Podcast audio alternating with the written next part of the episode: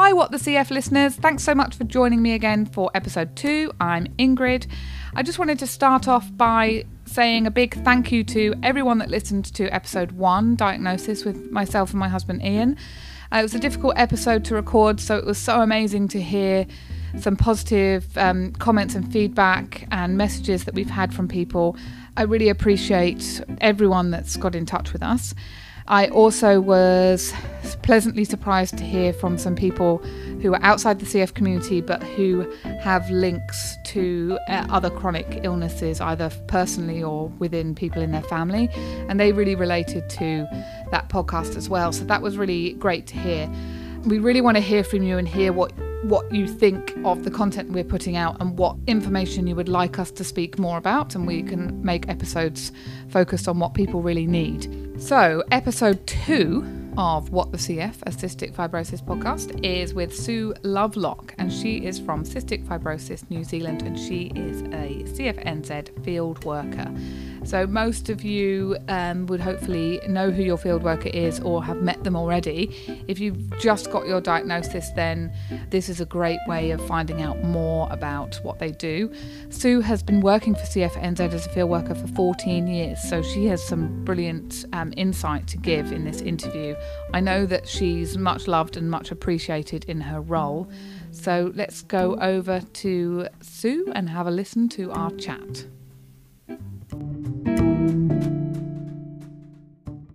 Hi, and welcome to What the CF a Cystic Fibrosis podcast. I'm Ingrid Grenard, and this week I'm joined by Sue Lovelock, and she is the Southern Field Worker for Cystic Fibrosis New Zealand. Hi, Sue. Hi. How are you doing? Good. Thanks for the invite. We're pleased to have you. Um, so, in this series of What the CF, we're talking about diagnosis. Our son, Orson, was diagnosed almost a year ago, um, just in the middle of uh, pandemic and just a week out of lockdown. Um, so, we're kind of come through that big learning curve that you get at the beginning of having this life changing diagnosis what we're doing is going through kind of all the touch points that people encounter when they first have that that initial diagnosis. So, could you tell us a little bit about um, CFNZ or Cystic Fibrosis New Zealand and what they do, and, and a little intro about yourself? Okay, um, cystic fibrosis has been, as an organisation, has been around for over 50 years now, and it was started as a, a group to support parents and it's grown obviously to be quite a big organisation now. There's about 560 people in New Zealand with CF, um, and there's about 11 staff, some part time, some full time. There used to be one field worker, and now there's four. I'll go into those in a bit. Um, CFNZ has put a lot of work into a really good website now. We've got a website with some very good resources on it and information and ed, we do advocacy for these treatments and medications and access to stuff that's coming up. Um, we have a standards of care that we have developed for New Zealanders, and that's on our website. And we also have a clinical advisory panel that we can, which is professionals that we can ask for assistance or for advice for things going forward with our advocacy plans and treatment and to get equal care throughout the country. So there's 12 branches in New Zealand of local branches, and they do the fundraising. They fundraise for the exercise grants that our people get. We can get $150 a year for the under sixes to do with exercise, and 300 a year for the over sixes. So that's swimming classes, jolly jumpers for the little ones, those little trampolines, the ones they hold on to, and anything that helps them move, balance bikes, any of that sort of stuff for the littlies and then swimming lessons and gym stuff as they get older. And we how do they? How do people? Um, how do people get that grant from? either do it themselves on the website under the Get Help section, or often people just text or email the field workers the receipt and the bank account they want the money back into, and we just sort of do the paperwork from there for them. Oh, and great. we also have um, funding for um, needs assessed welfare, and that's things like you know you have to stay home and it's cold in winter. It can be heating, it can be um, prescription costs, it can be nutritional costs, anything to do with CF. We can look at how we can help, um, and the branches fund equipment, um, sometimes portable oxygen concentrators and portable nebulizers when people go on holiday or other sort of things that the branches fund. And National also fund different things. They fund hospital allowance. If you're in hospital and it's more than 100 k's from where you live, so you can't go home and get a sandwich or you know, just buy a meal or something, we it's a twenty dollar a night, which is not a lot, but it'll help with your dinner costs or you know something when you're away. Um, and we have transplant funds and vouchers to help people when needed, and funeral grants, and um, yeah, we do some awards. There's awards for the best students, and there's sports and leadership, and that children can apply for and adults can apply for as they go down their pathway. And we've got lots of Facebook pages. We've got the Cystic Fibrosis New Zealand one, which gives a lot of just general information. We've got some advocacy stuff. And we've got a friends and family closed group that's just for anybody to go on, and there's some adults on it, and they can give advice, any question you want to ask, and it's just private within our little community. Yeah, the um, Facebook group is brilliant. Like that's been a really good help for us because you know you don't always want to be on the end of the phone to the CF nurses because you know they're really busy, and sometimes it's it's a sort of little niggling worry that you just want to voice to people that will understand why you're voicing it rather because you can't necessarily say it to everybody because they won't know where you're coming from and I found it really useful. I think it was just after the lockdown, and I just, I, I kind of, during lockdown, there was a nice safety to it, having the diagnosis and then all being locked in together and being kept safe from it, or any viruses that were out there. Um, when everything started to open up again, I felt much more anxious and worried, and, and also everyone wanting to catch up and, and talk about it. Um, and I actually was struggling with that and put a post up on the CFNZ group and so many people came back who had had similar experiences during diagnosis time, like in that first year or so, of that kind of having had enough of having to tell people and even just receiving sympathy or not the right sympathy or the, the wrong words or whatever can just sort of tip you over a bit. So that was a really nice, safe space to sort of vent to people that understand where you're coming from. I found I think it's a great resource.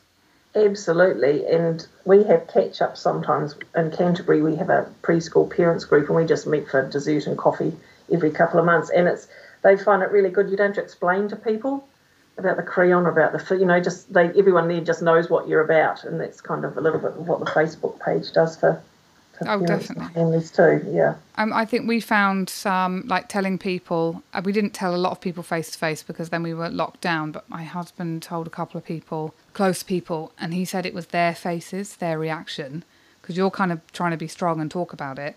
But then the shock and kind of devastation on other people's faces, and there's that thing of people feeling sorry for you is not a nice feeling when you're trying to cope with. So yeah, it's definitely great to have that community. Um, so, as a, a field worker, when would people, first of all, tell us a bit about what that role is and how you ended up in it? Okay, so we're all social workers, and I've been there 14 years this year, and it was just, I needed a part time job, and this came up, and I applied for it, and I was lucky enough to get it, even though I think I stuffed up the interview. But um, so we've got Gretchen who does Northland and Auckland, and then Shani does Waikato and Bay of Plenty, and Jude does the rest of the North Island. So she's got Taranaki, Hawke's Bay, Central Districts, and Wellington, and I do the South Island. Oh wow! So it's big territories, isn't it? Yeah. So I travel a wee bit, but um, so what happens is when you're diagnosed, usually at the sweat test stage, they ask you for your consent to contact us, to contact CFNZ, and then they'll send us an email, hopefully, and we just will give you a ring and go, welcome to this club that you never wanted to be part of, really. Mm. and have you Googled and skied yourself silly? Yeah, completely. And then we usually follow up with, um, well, I usually follow up with a little email listing all the webs, all the uh, websites and the Facebook pages and just what's available, what we do, a little bit about what we do, and then follow up with a visit. And then I usually take someone from the branch along. And if there's someone that I think is in the area that they will get on with or relate to, or have children a little bit older that they can use for support, I'll link them up. And then we just usually see them at children at clinics because when you're little, you usually go to, well, not your, your baby's little, you usually go to clinic more often than when they're older. So we see you a bit then and, yeah, just as needed, really. and yeah, so we just we're just walking alongside you through this journey, mm. and no questions too silly, and how can we help, and that sort of thing. So I'm going to be speaking to, hopefully, speaking to Jan Tate to kind of go over those sort of clinic um, appointments and what happens mm-hmm. and, and that kind of thing.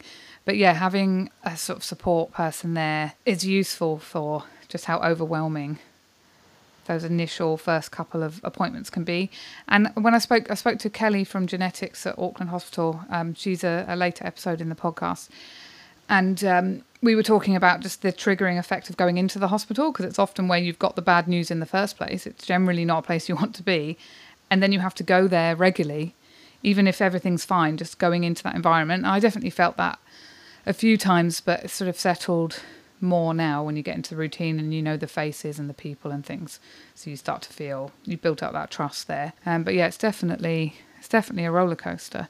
And so so um, that point they get in touch with you, and then what sort of questions or discussions do you tend to get the most when you first meet families who've just got that diagnosis? Um, usually, uh, you, uh, sometimes around a lot of fear. They're, mm-hmm. they're scared because it's a it's a big thing, and um, you're getting connected to other people who've had it, and I guess wanting a bit of reassurance that their child is not going to look any different, and they're still going to be smart and get their heart broken and have a normalish, a normal life, and um, often there's a there's also anxiety around keeping them away from every bug known to man and mold and water and puddles and there's a real balance for parents between that and letting their letting their we treasure have a life. It's really mm-hmm. um, wanting to keep them safe, but letting them get out there and take risks, and that's really frightening too. So, a bit of support around because we're really encouraging parents to let their children be kids as well, because yeah. when yeah they've got to have a life and meet other children and be social, and it's really important. With um, Orson was our second child, so um, I, I, was talking about this in a, a, previous episode when me and my husband were discussing our our journey to Orson being diagnosed, and saying that you know the overwhelm of having a baby in the first place, and like Orson wasn't diagnosed with a heel prick test; he was diagnosed at six months old, and I'm kind of thankful for that because I got like those six months to enjoy mm. to enjoy the baby, and he was second baby, so you know no stress. He was perfect. Yeah baby, same as his brother, breastfed, slept well. So I got that whole bit. And I think if you get that heel prick diagnosis, especially a first child, there's so much to take in. I would just imagine that it's it's so much more overwhelming because you're also dealing with becoming a parent at the same time, yes. which is which is a, the biggest thing that you'll do. And then you've got this other huge thing to deal with. I'm I'm connecting with some ladies that I've met on the Facebook group who've all had babies diagnosed in the last 12 months. So we're all going to kind of share and have a chat and share different experiences because everybody's journey is so different. Yeah, I think one of my mums here is on that group. Yeah, it's really enjoying it. Oh yeah, definitely. So mm. when you said um, you have a, a coffee morning, do people meet each other then, or? Um, the parents do. Children aren't allowed to, of course, and that's that's been a change like this generation because used to be at clinic across the waiting room from each other, and you'd all chat and know each other and know your children. And um, they used to go on camps together back in the day. Oh, really? Yeah, before they discovered the bad bugs. Yeah. Um, but now you're not allowed. It's like you sort of have to be removed from each other, and that's quite isolating. So yes, it's nice to meet yes. the parents and be able to talk together and tell them. And, and it's great sometimes to meet the parents of the older children or the adults because they tell you all the things they shouldn't have done and yeah. all the risks they took, and they're fine. Yeah. it's just so scary when you're in the face of it. It's right here for you, and you're so scared of everything. And they tell you the things that make your hair curl. Honestly, they all survived it. But yeah, that's the thing of um, sort of that isolation feeling because you're not meeting in person. And that was a question I actually had was, you know, if I meet another CF, a mum of another CFer, we can't be carrying anything that we could then give to our kids. Like no, it's no, just no, we could meet. All. Well, that's good to know. Oh, that's good. Yeah. So the reason they CFers can't, it's sort of the the two meter rule, isn't it? Because of the yeah. they carry dangerous bugs that they can then transmit to each other. Yeah, they could cough, and uh, very rare, but you know, there's a chance that they could pick up something else. Yeah, I think there was a film. Is it six feet apart or something. Um, when there's two kids in hospital, I haven't actually watched it um, because I saw the trailer of it and I was like, nah, watching that. Uh, not really. Um, no. But that that's a film, and I don't know if it is cystic fibrosis that they have, but it's something where they can't be Yeah, close to each other. Yeah. and they sort of fall in love and they have to be in separate rooms. And I was like, no, I'm not watching that film. But yeah, but that's how I often explain it to people because people know the film, so I can say, oh, it's like that. What do you think is the best part of your job? Oh, just meeting these people and walking alongside them. We go looking at flats. We go job hunting. We go just do. It's so different. Every day is different, and it's celebrating. It's a lot. Of, we just I try to focus a lot on the good times and celebrating and living your best life. And that's different for everybody, and it's not what we always think it sh- should be for them. It's their own choices. We've got some people that just want to game, sit in their bedroom and game all their life away, and that's fine. And we've got other kids that want to go flatting and have girlfriends and risk take and ooh. Um, yeah, everyone's different, and as long as they're living their best life for them, if we can help with that anywhere along the way. And does um do when people are having hospital visits, do the field workers come to support families then, or they can just call you if they need help, or No, um, we usually do. I'm going up tonight. We usually do visits weekly to hot when people are in hospital. Um, obviously, if they're in the centre where we're not, we can't. But yeah, if we're round, we will. And um what kind of is that more just a mental support? Yeah, just a bit of fun police. Yeah. you know, if you let's go out for a coffee, we'll go to the cafe because you can come with Orson can come too because you know you're the only one there, and um, yeah, and just to chat. And if you want to go out and have a sanity walk, we can if they know you know if they know us well enough, we can entertain them while you're away, or just take when they're older and we've got parents' permission, I, I'll take them out for a walk around the hospital grounds, around the park. Oh, that's nice. And the adults, we go out for an ice cream or a coffee or go out for lunch sometimes, just get out of the four walls. So do you carry on? You you carry on supporting people into adulthood then? Yeah, we yeah, that and that's another really good thing is when they leave the paediatric team and they go to the adult clinic, we're we're still there. They don't get rid of us in a hurry. Yeah, Yeah, so it's kind of nice to have someone familiar when you've got this whole new system to be dealing with, and we can explain things they may not get or yeah. I think there's a really good resource that I remember on the CFNZ website that was a like a guide for parents when you've just got the diagnosis. And I think I sent that to some people when they were asking questions. But I can't remember. I don't know if it's just a parent parent parent. Yeah, there's a parents one, and there's a one you can give out to other people, and we've got guides for school when he starts preschool or primary school, and um, there's ones about travel and work and family planning and mental health care and treatments and care. There's, there's, they've worked really hard getting some good resources on the website, and they consulted with the people as they were going. Oh, that's So, something I'd be interested uh, to ask you about. So, when you're looking for childcare, uh, so that preschool, daycare type situation, what what's the support process in that? Because obviously, you've got certain things that you'd be concerned about around germs and bugs, and like you said, you know they should still get some bugs because they need to build up an immune system, but obviously there's certain ones you don't want them to get. What's the advice around going into childcare centres and that kind of thing? Okay. Um, I've been to visit childcare centres. Often the nurse will, the CF nurse will go. Um, it's no, if there's compost, they keep away from compost. That's the main thing. And if they do gardening, they have a wee mask and gloves if you want them to do gardening. And if there's a fish bowl, as long as it's not aerated, like there's bubbles with potentially bacteria coming out, that's fine. And if it is bubbly, just put a glass lid on it. So that's you know people stress out about water and the goldfish and things, but as long as the water's not going into the air, it's fine. Um, and then and just yeah, just in sand pits we usually just make sure that they're drained, that they're draining, they're not sitting in as we said that pool of stuff, and that's yeah. Sometimes drinking fountains we just make sure they're not green and and we always encourage the um, the kids to have a little um, clip or a Sterigel on their little backpack and their own water bottle. That's it. So that's the um, you know the the positive to having had this pandemic was that we sort of had a crash course in the life that people with CF or similar immune compromised diseases have to live anyway. Um, yes. So me and my husband sort of discussed how that's been quite a good thing because at least people now understand if they come around, we're like, oh, can you wash your hands, or you know, don't wear shoes in the house and all that kind of stuff. You know, pe- you know, it's not questioned, or and people don't mind. I hand sanitize people when they come in.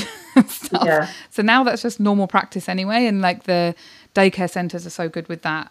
And I hand sanitize the kids' hands before they go in there and that kind of thing. So hopefully everyone's got better hygiene than we did have, um, and we hope that people continue some of those good behaviours. But And his kids get six colds a year, six to eight colds a year, and he won't be any different. yeah, he's he's probably on that now. He's got he's currently got antibiotics at the moment because he got a cough again.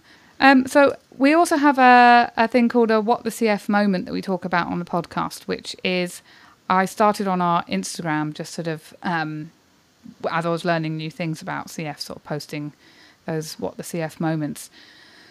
So it could be good or bad, or you know something that's really shocked you, or just something that you've that recently encountered um, with CF, or it could be something from your early memories of when you first started working with people with CF. Do you have a, a what the CF moment that springs to mind?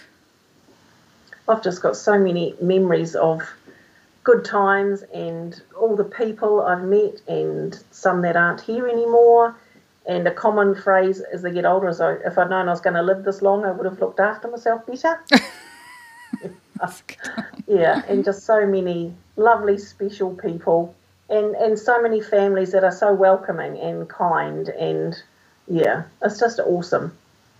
A, a lovely job, and and there are tears. Trust me, there's heartbreak and tears, but there's so much joy and celebration and living well, and yeah, Um, what was so? What sort of main changes have you seen in the last fourteen years, other than the clinic thing? Is it is it the actual the drug treatments are better, or Yeah, um, Pulmozyme was the big drug drug during my time, and that's one that thins out the mucus, and that was super expensive, and we had to wait for it to come off patent. And now anyone anyone over, I'm not sure of the age group now, but anyone can get it, and that's been helpful for not not everybody, but helpful for lots of people. And there's more and more medications that are coming on, and yeah, and then now these um, ones that suit specific genes that hopefully will. They've still got a lot of side effects, so I think there's still some working through to do. And they're getting better at transplants now. People are lasting, hopefully, longer after transplants.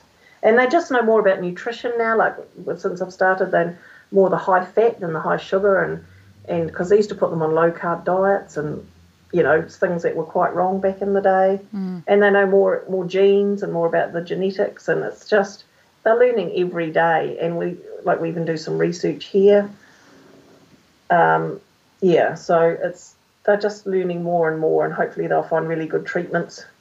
yeah? It, I mean, it does look um, positive from, um, you know, from the surface of information that I have, but I don't fully understand with the different drugs who they're relevant for and when they would be prescribed, and and also because they're so new, you don't know what the long term outlook is. Like you said, Yeah.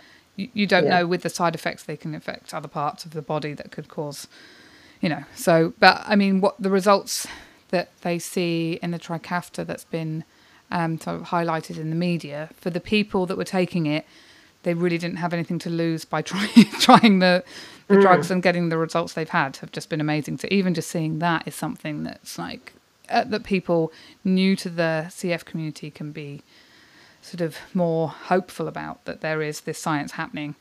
Um, and COVID again has proved that when science knuckles down, we can achieve great things. Hopefully, yes, fingers crossed. Well, Sue, it's been lovely to talk to you. If you had any um, messages to say, uh, so anyone who they may have met their field worker or they may not have yet and they've just got a diagnosis, what would be the one little nugget of advice you could give someone who's just received a CF diagnosis in their family? try not to Google too much, and try and treat your your little treasure as normal as possible. Otherwise, you'll end up an anxious mess and stress to the max, and trying to bleach your house every five minutes, and it'll just be it'll be huge, and you won't enjoy your your baby. You'll be too stressed. Yeah, good. Just love them; they're just gorgeous. They are. and that's good advice. Um, although I I do like a good bleaching of the house. you can't beat the the post bleached floor, can you? It's nice. Thank you so much to Lovelock Southern field worker for Cystic Fibrosis New Zealand for joining us on What the CF a Cystic Fibrosis podcast. Thanks so much to Lovelock and Cystic Fibrosis New Zealand. If you want to have a look at any of the documents and um, links that Sue was talking about during that chat, you go to cfnz.org.nz. That's cfnz.org.nz and have a look at the resources on there. Um, if you'd like to get in touch with me, uh, go to wtcfpod at gmail.com or you can find us on Instagram at What the CF Pod, and you can find us on Facebook at What A Cystic Fibrosis Podcast. Thanks again for joining us on What the CF A Cystic Fibrosis Podcast. We'll be back in a couple of weeks with another episode.